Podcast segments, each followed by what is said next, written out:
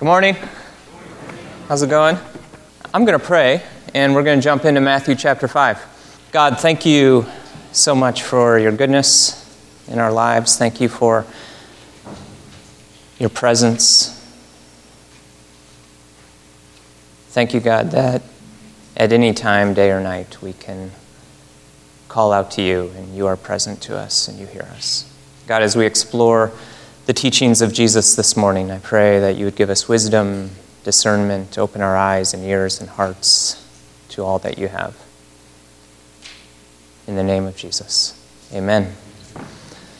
So, we're in the midst of this mini series, the teachings of Jesus, uh, within our big arc, three years with Jesus. And we're exploring the Sermon on the Mount right now, different texts in the Sermon on the Mount.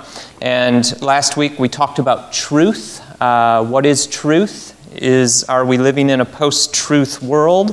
Um, and this week we're going to look at a text starting in verse 38 uh, that some people, uh, or many people actually, call uh, what they term one of the difficult teachings of Jesus. Uh, how do we live these teachings today? So we're going to explore this and and see if is this something that God is calling us to, and if so, in what way, and how do we embody these teachings of Jesus in our, li- in our lives today in 2018? Jesus says, You have heard it was said, eye for eye and tooth for tooth. But I tell you, do not resist an evil person. If anyone slaps you on the right cheek, turn to him the other also. And if anyone wants to sue you and take your shirt, hand over your coat as well. If anyone forces you to go one mile, go with them two miles. Give to the one who asks you, and do not turn away from the one who wants to borrow from you. You have heard that it was said, Love your neighbor and hate your enemy, but I tell you, love your enemies and pray for those who persecute you, that you may be children of your Father in heaven. He causes his sun to rise on the evil and the good, and sends rain on the righteous and the unrighteous. If you love those who love you, what reward will you get? Are not even the tax collectors doing that? And if you greet only your own people, what are you doing more than others? Do not even pagans do that? Be perfect, therefore, as your heavenly Father is perfect. So, some pretty easy commands from Jesus. you know, turn the other cheek, go the extra mile, love your enemy. Uh, so I want to kind of go through this uh, step by step and explore what is Jesus saying? What, what is he addressing culturally? What is he talking about uh, from the Hebrew law, the ancient Hebrew law? And, and how is he inviting people into a whole different way of being human? So let's start with eye for eye. Uh, so three times in the Hebrew scriptures, uh, once in Exodus, once in Leviticus, once in Deuteronomy, uh, is this law about uh, retribution, basic eye for eye. Like if someone harms you, you get to harm them equally back. Here's an example from Leviticus Anyone who injures their neighbor is to be injured in the same manner fracture for fracture, eye for eye, tooth for tooth. Yes! Doesn't that feel good?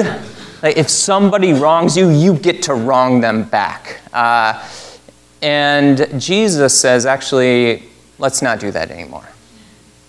Uh, so Jesus is pushing people a quantum leap forward. Now, why would God allow this command to be given to his people? Uh, here's why. Because God is always inviting people into the next level, in pushing people to a next level of consciousness, inviting people further in their humanity. And in the ancient world, if someone wronged you, what was normal is an escalation of retaliation. You knocked one tooth out of me, I'm going to knock two teeth out of you. Oh, well, you knocked two teeth out of me, I'm going to come back and knock three teeth out of you. And it would just escalate and escalate and escalate. And so, what God is doing with his people in the ancient world here is he's actually pushing them forward. He's saying, listen, do not allow violence to escalate, do not allow retaliation to escalate. Let's just make it equal. Can, can I take you that far? Can we just if someone knocks a tooth out of your mouth, you, you get to take a tooth out of theirs? Can we move to that level? And so, God is actually, this command was actually a move forward for humanity to just say, let's level the playing field here and no more escalation of violence. And so, when Jesus comes along, he's saying, hey, I, I've come to actually invite you into a whole different way of being. And, and by the time of Jesus, rabbis started interpreting uh, this Old Testament law, and they had moved it from actual uh, taking a tooth or an eye to uh, monetary restitution, which by and large is a lot of what we still see in our judici- judicial system today. And so, uh, rabbi, most rabbis in Jesus' day would say, hey, if someone has harmed you physically, you got to repay with some cash. Uh, Jesus is saying, what does it look like to move beyond that into a place where you're able to embody the way of forgiveness? Uh, now, when Jesus says, do not resist an evil person, this. Uh, we got to be careful with this because it can easily be misunderstood or misinterpreted. Because this word resist in the ancient Greek, in the classical Greek, uh, was a military term, and it, w- it means to strongly resist an opponent. In other words, Jesus is saying, don't do what everyone else is doing. Don't resort to violence or don't resort to getting even. Jesus is not saying, don't defend yourself. Jesus is not saying, don't stand up for yourself. Jesus is saying, don't resort to tit for tat. Don't resort to getting even. Don't allow anger and resentment to take hold. Allow a different way, a creative way forward to take hold. And so, uh, next slide. Jesus is not saying be passive, but is offering a creative way forward of active non violence.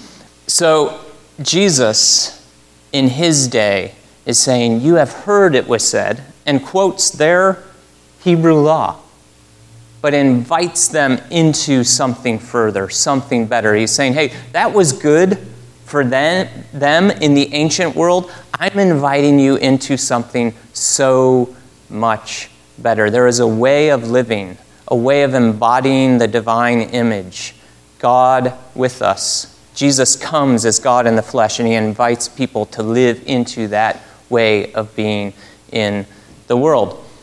So,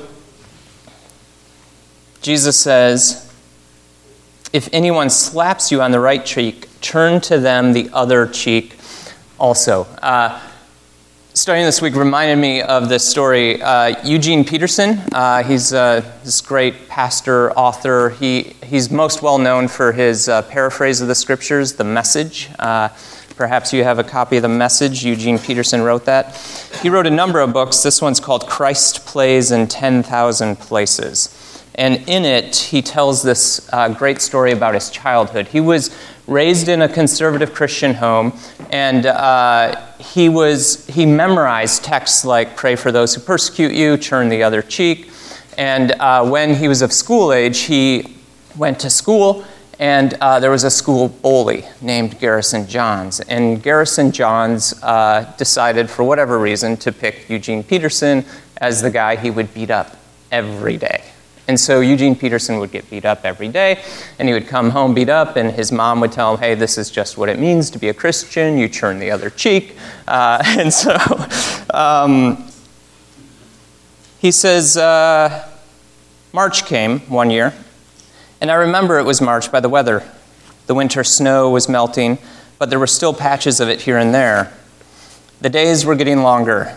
I was no longer walking home in the late afternoon dark. And then one day, something unexpected happened. I was with my neighborhood friends on this day, seven or eight of them, when Garrison caught up with us and started in on me, jabbing and taunting, working himself up to the main event. He had an audience that provided extra incentive. He always did better with an audience. That's when it happened. Something snapped within me. Totally uncalculated, totally out of character. For just a moment, the Bible verses disappeared from my consciousness, and I grabbed Garrison. To my surprise and his, I realized I was stronger than he. I wrestled him to the ground, sat on his chest, pinned his arms to the ground with my knees. I couldn't believe it. He was helpless under me. at my mercy. It was too good to be true. I hit him in the face with my fists. It felt good, and I hit him again. Blood spurted from his nose, a lovely crimson on the snow. By this time, the other children were cheering, egging me on. Black his eyes, bust his teeth. I said to Garrison, Say, Uncle. He wouldn't say it. I hit him again. More blood, more cheering. Now the audience was bringing the best out of me. And then my Christian training reasserted itself. I said, Say, I believe in Jesus Christ as my Lord and Savior. and he said it. Garrison Johns was my first Christian convert. so, how do we make Christians? Uh, escalation of violence, apparently. Uh, can I get a male volunteer to come up? Okay, Tom Holmes. Oh, great. Larry, great. And uh, vol- volunteer the cop in the room uh, to come up. I wonder how, wonder how we should do this. Um, you need to take off your glasses too? Yeah, maybe. All right. So uh, Jesus says, if anyone slaps you on the right cheek, turn to them the other cheek also. Now we know that most people are right handed. And so, what Jesus is getting at here, uh, there's a theologian and biblical scholar named Walter Wink, and he's done a lot of study on this passage. And uh, he's looked at the historical context and uh, the culture and what was going on at the time. And as you know, uh, Rome was in charge, deep Roman oppression over the Israelites. And uh, many people, the people Jesus are, is talking to, are mainly commoners, people without uh, a lot of means. They're on the underside of power. And so if a Roman soldier came up to them and slapped them, they had to take it. Uh, if their master came up to them and slapped them, they had to take it. And what Walter Wink points out is notice Jesus says the right cheek. And so it's most people are slapping with their right hand, and Tom noticed what this is. Yeah, it's a backhand. He's going like this, right across their cheek. And Jesus says, turn the left cheek to them also. And what Walter Wink points out is Jesus is not saying, just take it and let them hit you again. Jesus is saying, turn the left cheek. Go ahead and turn your left cheek. Like now, now, now what? I can't backhand him, right? I have to hit him like an equal. And G- what Walter Wink argues is that Jesus is not saying, just take it. What Jesus is saying is show them that they are abusing power. Show them that they are treating you like an inferior. And turn your left cheek and say, treat me like an equal, hit me like a man. Uh, this is Walter Wink's argument. That's great. Thank you, Tom. That's fantastic. so, uh, let's, where are we? The next one. If someone uh, takes your shirt, give them your coat as well. This was also uh, command about this in the Old Testament in Exodus. If you take your neighbor's cloak as a pledge, return it by sunset because that cloak is the only covering your neighbor has. What else can they sleep in? When they cry out to me, I will hear, for I am compassionate. And so this law was put in place to protect the poor uh, so that they wouldn't be taken advantage of. If they needed to give you something uh, as a pledge, give it back to them so they have it uh, to sleep with. They're talking about very impoverished people here who their only covering at night is their coat. And again, Jesus is saying, hey, uh, if someone takes that which is yours for pledge, give them the shirt off your back too to show them how they are taking advantage of you. Uh, next slide. Anyone know who this is? It's St. Francis. Uh, St. Francis of Assisi, he took these commands of Jesus very literally. Now, St. Francis grew up in a very wealthy home. His father was a wealthy merchant, uh, sold silk. Uh, hoped that Francis would grow up one day to take on the business. Uh, Francis led a, pretty wild young life until he had this experience with God and uh, started following Jesus. And uh, one of the calls that St. Francis felt deeply was a vow of poverty and to give that which you have to the poor. And so Francis went around giving his father's money to the poor. Well, his dad did not like this very much, and so his dad actually sued Francis to, to get the money back, and this take took place in a church. Uh, Bishop Guido II oversaw the proceedings, and the father was very upset and wanted Francis to come back home and work for him and pay off that which Francis had given away to the poor, and uh, to give basically give back everything that Francis had given to the poor. And what Francis did was stripped naked, handed his father the nice clothes he had, and walked out the door and went and started his movement uh, that we know now, now know as the Franciscans. Uh, and so this was Francis's way of embodying this command. He literally gave his father everything and walked out the door and went to serve the poor with his life. And so, a lot of what Jesus is saying here is allowing, is speaking to those who are on the underside of power and saying, help those who are taking advantage of you actually see how they're taking advantage of you. Jesus says, You have heard it was said, love your neighbor and hate your enemy, which uh, actually, the hate your enemy is not a command in the Hebrew scriptures, but a number of people in the first century were, were saying this that there is the command to love your neighbor, but you don't have to love your enemy. And so, uh, because of that, Jesus is saying, You've heard that it was said, hate your enemy, but I tell you, love your enemy and pray for those who persecute you. Now, this many say, is the most difficult teaching of Jesus. Uh, we continue to live in a world where the idea of eye for eye, tooth for tooth seems right and feels good, doesn't it? Uh, we continue to live in a world where we feel like we deserve to get even, where we deserve to pay back and Jesus is trying to help us see this myth of redemptive violence. That there is this myth, we believe, that I will actually feel better if I get back at you. And Jesus is trying to free us from that myth into a whole different way of being. Uh, next slide. Jesus invites us to be free, to release the offender and forgive. It is the only way to free your soul to be alive. To hold bitterness in your heart is to hold yourself in bondage. So Jesus is not saying just take it, just allow people to take advantage, advantage of you, just allow people uh, to abuse you. Jesus is not saying that. He is saying there's a different way of responding than eye for eye, tooth for tooth. There's a different way of responding that is a creative, nonviolent way forward. There is a different way of being human in the world. When you are wronged, there is a way of freedom that allows you to release the offender.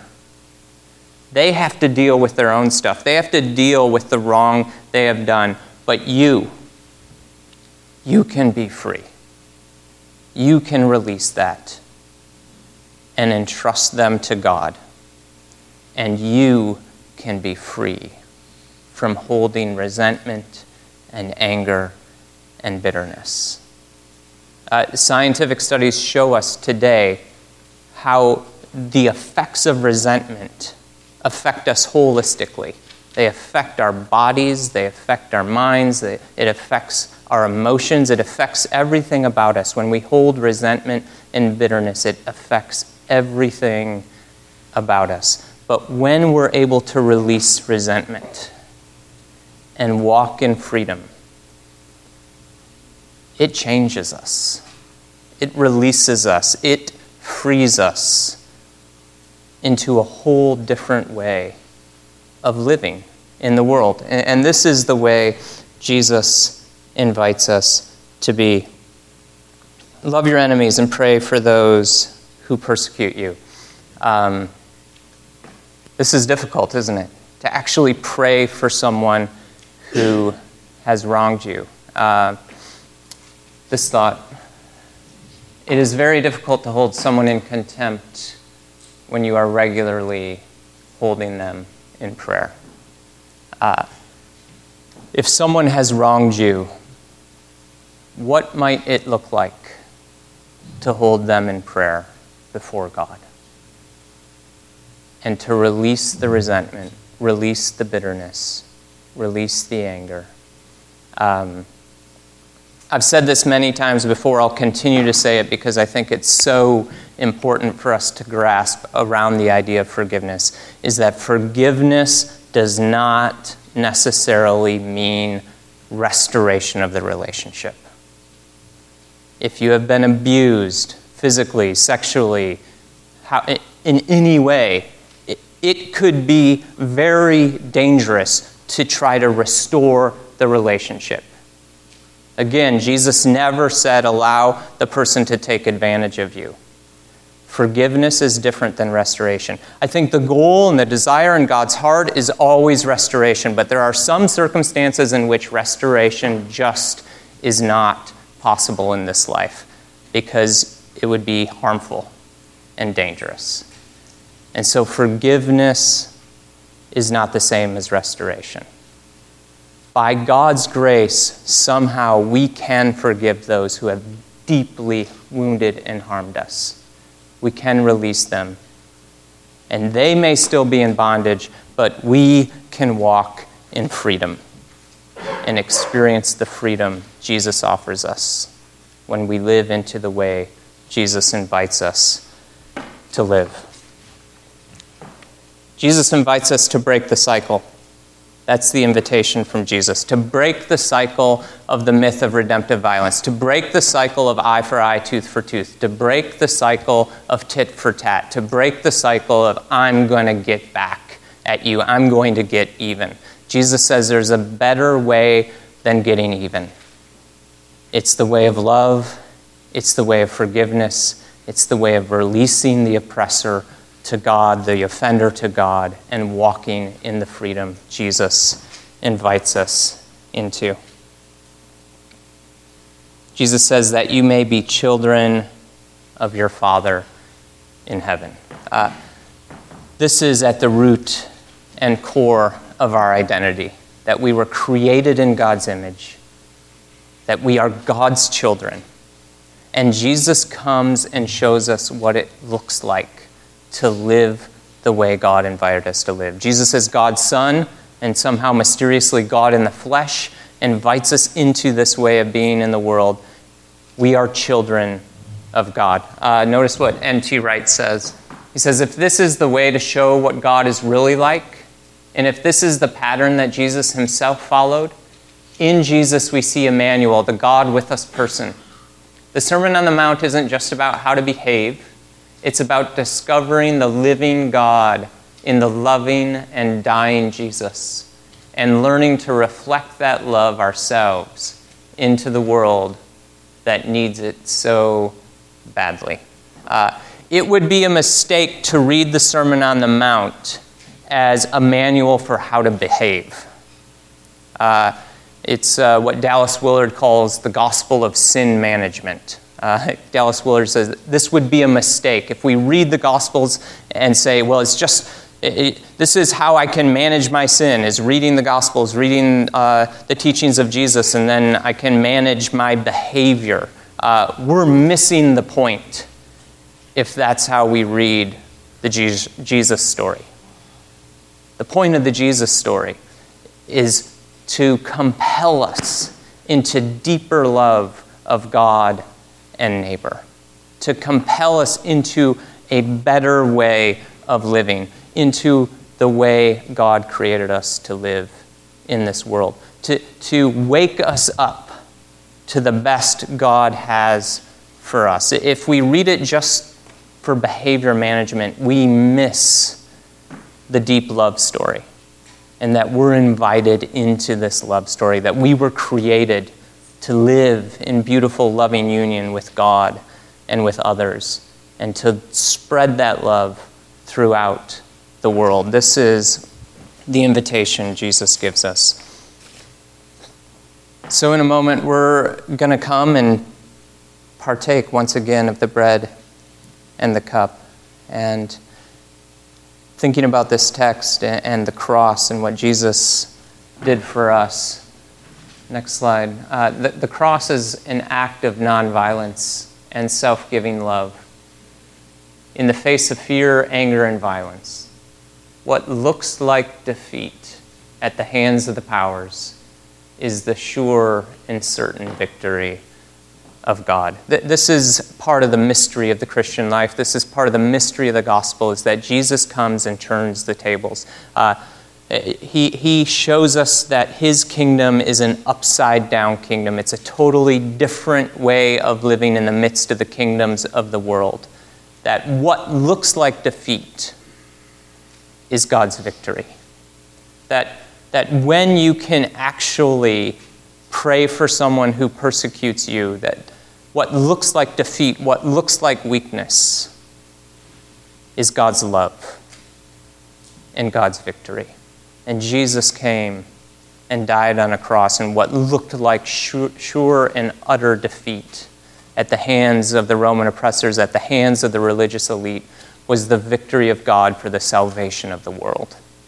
And Jesus invites us into this way of being in the world. A couple of questions for us to reflect on this morning. To whom or where is Jesus inviting you to be the presence of love where you would rather not be? And secondly, who is it that Jesus is inviting you to pray for that you would rather not pray for? Uh, for, for some of you, it's a spouse. Uh, for some of you, it's a child. For some of you, it's a parent. Uh, so for some of you, it's, it's someone who's really close relationally. Uh, for some, it may be a coworker or uh, that other parent uh, or that other child who bullies my child, or it may be a politician who Jesus is inviting you to pray for. Uh, who is it that it's a, a whole lot easier for you to criticize and speak ill of than it is to bless and to pray for? Uh, that might be the person who Jesus is inviting you to pray for. If there is a name that when that name comes to your mind, the first thing that comes to your mind are thoughts that aren't so pure our thoughts of, uh, oh, that person. Uh, that may be a really good indicator of who Jesus is inviting you to pray for. Uh, I can have the next slide. Let's, uh, let's say these words together Christ has died, Christ is risen. Christ is coming again. God, thank you for sending Jesus among us. The gift of his life, the gift of his death, the gift of his resurrection, and that we can live into that resurrection life right here, right now. God, I pray that you would give us the courage and the love to bless those who have hurt us. God, these are difficult teachings. I pray that you would help us to understand them more fully and give us wisdom.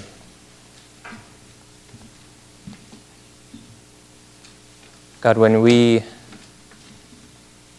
think of a person or a group or an organization maybe, and our thoughts do not go first to blessing them or praying for them. I, I pray, God, that you would transform our hearts and minds to be a people of prayer, to be a people who bless, not curse, to be a people who embody the love of Jesus wherever we find ourselves. God, as we come and take the bread and dip it in the cup, fill us anew with your love, with your grace. God, we know we cannot do these things in our own power. We desperately need you. We need the presence of your Spirit moving through us, compelling us onward in love and grace and forgiveness. So, God, would you give us your Spirit in abundance this morning? Give us your grace in abundance to be able to give grace to others. It's in the name of Jesus we pray. Amen.